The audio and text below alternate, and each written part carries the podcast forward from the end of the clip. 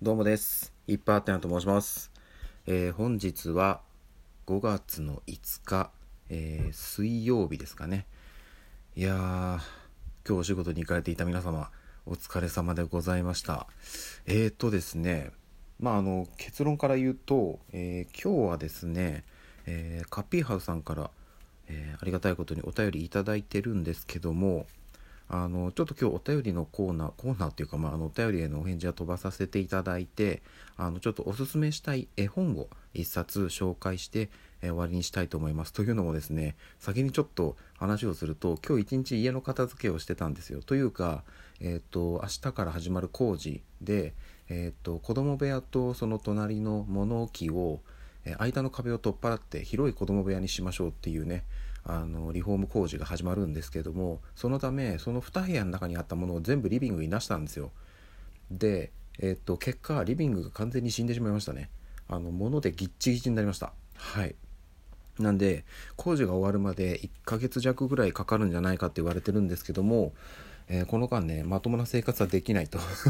いうような状況なんですけど、まあ、ただ、えー寝室、えー台所、えお風呂場トイレは確保しましたので、あのはい。まあ、人間らしい生活はなんとかやっていけるかなと思うんですけども、えー、とテレビも見れませんし一応ネット環境はねあの生きてるのであのスマホいじったりパソコン触ったりはできるんですけど、えそれ以外はほぼ無理というような状況になりました。一応ねちっちゃいテーブルは確保したんで朝子供たちがご飯を食べるように、はい、そのぐらいのスペースはなんとか作ってあげたいなという感じでございます。はい。っていう感じでね今あのだいぶ息が上がってですねでちょっとこれからあの実はですね全部リビングに出しきれなかったものがあって一部。ちょっとこれをどうしようかなって考えた時にあの苦肉の策なんですけどあのうち、えっと、車が1台あってえっと後ろにちょっと積んどこうかなと。あの今ちょっとすぐ使ってないベビーカーとあと子供が乗る三輪車があるこれも最近使ってないんですけどちょっと今家の中でだいぶあの埃かぶってたんですけどこれをねリビングに出すともうあの動線が確保できなくなっちゃうっていう状態だったんでこの2つはちょっとあの車の中整理してスペース空けてそこに一時退避してえー、とここからリビングにあるものをちょっとずつ処分しながら空きができたらそっちを、えー家の中にまた招き入れるみたいなことをしていこうかなというふうに思っております。はいといった感じですねだいぶしんどいことになっておりますが、えー改めてあのーはいどうもいっぱいあったのです。マジで疲れた。何にもできなかったです今日。これだけでした。はい。あのね本当にあのーもうねあんまりね正直私プライベートなんかないんでこの写真見せたいですわっていうぐらいひどいですねマジで。ギッチギチです。いやー家の中って物ありますね。っていう感じです。はい。であすいません。えっと 愚痴はちょっとこの辺にしてですね。あのご紹介したい絵本おすすめの絵本ですね。あります。で、えっと、これはできればねあの購入して手に取って読んでいただきたいんですけどもまあ、それとはいえねあの絵本だって安くはないですからいきなりねあのなんだかわかんない本を買って読むっていうのもねハードルが高いのかなというふうに思いますのであの実はですねこの絵本ネット上で無料公開されております。しかも最後まで全部読めますということなのであのよちょっとね読んでみたいっていう方はねそちらで読んでいただくだけでもいいですし、まあ、ちょっとね手元に、えー購入して例えばねあのお子さんがいらっしゃるんであれば読み聞かせをしたいなとか自分の手元でちゃんとこうページをめくる感じで本読みたいなっていう方は、えーぜひぜひ購入もありかなというふうに思っております。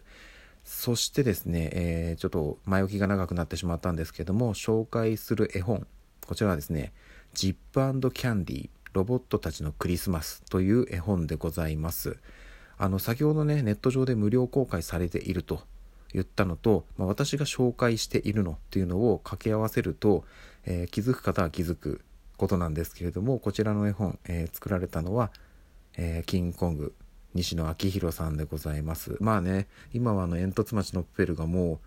えー有名になってしまったんです有名になってしまったっていうか有名になったんですけれどもそれ以外にも西野さんたくさん絵本出されていて今もね絶賛執筆中ですしもうじきあの最新作が出ると。これ多分もう公開されてるはずなんで名前を言っておくと「醜いマルコ煙突町に咲いた花」という、えー、と煙突町のプペルの3年後だったかなが、えー、と舞台になっているものらしいんですけれどもこの「ジップキャンディ」という絵本もですね本当におすすめです。あのですねえー、初版かな発行されたのは2010年なんで今からもう10年以上前になるんですけれどもあの簡単に言うとまあえっと、サブサブタイトルと副題なのかな「ロボットたちのクリスマス」って書かれてるんでわかると思うんですけど、まあ、登場人物はロボットなんですよ。ジップとキャンディーという、えー、2人のロボットが、まあ、ある種主人公になるのかなというとこなんですけどこれはねあのちょっとねうんこの今ね、えー、ラジオトークトータル12分しかないんですけどまあもう5分近く喋っちゃったんであと7分なんですけどこの7分でいろいろ話すのは難しいんですけど要はあのジップというロボットとキャンディーというロボットがいるんですけどこのキャンディーの方がえっ、ー、と何て言うんですかねあの召使いお手伝い用ロボットっていう言い方になるんですかね。なのであのあんまりこう自由に行動できないんですよ。できないんですけどなのであのいろいろこう言われたことをあの主の指示に従ってやってると。この主がね博士っていう表現で正しかったのかな。えっ、ー、と今本をペクっておりますけれども正しいですね。研究所にいるサンドイッチ博士にえーとまあ、雇われてるっていう表現になるのかちょっと難しいんですけどキャンディーというロボお手伝い用ロボットがいましてこのジップがこのキャンディーに出会って、えー、外へと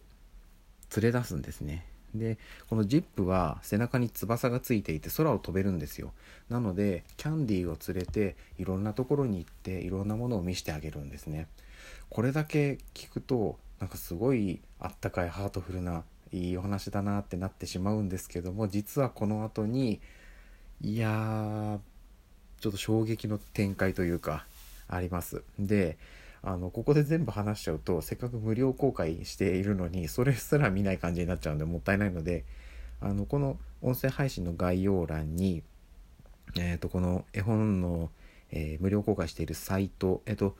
今は多分更新してないと思うんですけど以前西野昭弘さんが更新していた LINE ブログの、えー、ある日の記事なんですよね。そこが、えーと、このジップキャンディロボットたちのクリスマスの内容が無料公開最後まで全部読めるっていう風になっているのでぜひぜひ見てください。あの私は、えーと、この絵本を購入して初見で、あの長女と一緒に読んでたんですけど浮かずにも私ね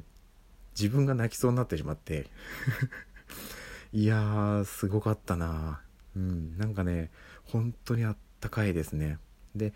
あのこれまたね何がいいってこの世界にはねあの煙突町のプペルもそうだったんですけど、まあ、映画見られた方は特にわかると思うんですけどこの、えーと、ジップキャンディも悪い人いないんですよ。この作品の中に。みんながみんなそれぞれの思いを背負って生きているっていうところがあるんでなんか見方によってはなんかこの人こんな悪いことして意地悪そうな感じでとかっていうのが見えてしまうかもしれないんですけどちょっとわがままでとか。じゃなくてみんながみんなあの誰かのために何かしてあげたいっていう思いで動いてるんでいやねこれがまたね切なくてね非常にあったかいいい話になっております。なので、えっと、先ほどもお話した通りこの作品無料で全部読めますのでぜひぜひ読んでください。そしてあの面白かったら、まあ、それでおしまいでもいいし誰かに紹介してもいいしお財布に余裕があるんであれば購入していただいてもいいんじゃないかなというふうに思います。さらにですねあの西野昭弘さんの絵本は西野さんのサイン入りの絵本サイン本を買うことができます。これはあの金婚西野のサイン本屋さんという専用のえ通販サイ通販サイト、えーと、EC サイトがあります。で、せっかくなんで、そちらのサイトの URL も、この音声配信の概要欄に貼らせていただきますので、もし興味がある方はそちらを見てください。ちなみに、あの、西野さんがこれまでに出版された本、す、えー、べ、て、あ、えっ、ー、と、絵本もあったかな？絵本はないのかな？ちょっとごめんなさい。これは確認します。確認して、もしなかったら、あの、そちらのリンクは貼らないようにしておきます。あの、今回の目的のね、ジップキャンディ買えなくなっちゃうので、あの、あったら、えっと、リンク載せておきますんで、ぜひそちらを見てください。で、そちらの、えっと、サイトというか、あの、金婚西野のサイン本屋さんは、このジップキャンディ以外の作品も全てサイン本でえー、購入できると。まあ、ただね、あの、これ、えっと、本人、西野明宏さん本人もお話ししてるんですけど、